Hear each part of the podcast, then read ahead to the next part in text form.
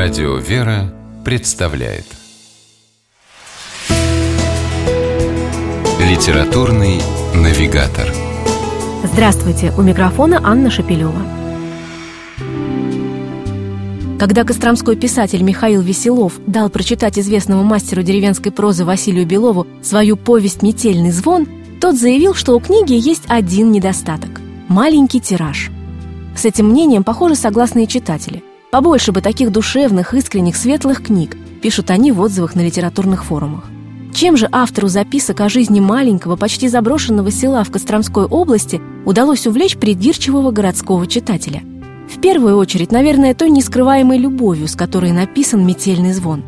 Основа повести документальная. Михаил Веселов пишет о людях, которых знал лично, и теплое чувство к ним переполняет книгу и почти осязаемо выплескивается с ее страниц на читателей.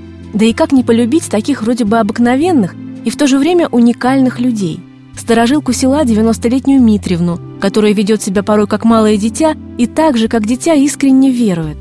Настоятеля христорождественского храма священника Евгения, доброго, чуткого, мудрого человека и даже немного философа. Городскую молодежь, слетающуюся на эту мудрость и согревающуюся этой добротой в стенах сельского храма. Сельская церковь – центр вселенной книги Михаила Веселова. Вокруг нее так или иначе вращаются герои, и все их дороги ведут к ней – за что нам такое счастье досталось? И за что такие царские дары? Батюшка, церковь, деревня, покой и добрые люди вокруг. Делится автор, переполняющий его радостью. Новаторски необычно и этим привлекательно выбранная писателем форма повествования, которая напоминает лоскутное одеяло.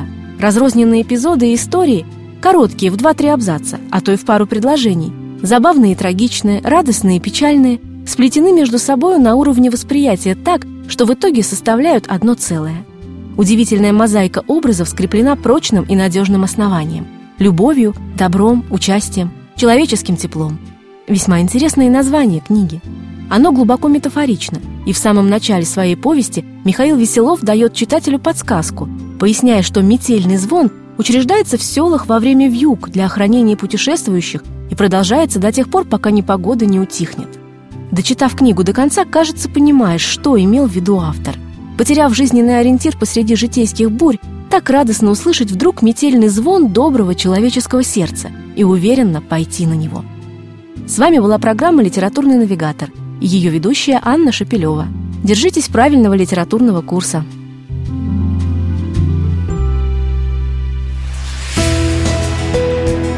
«Литературный навигатор»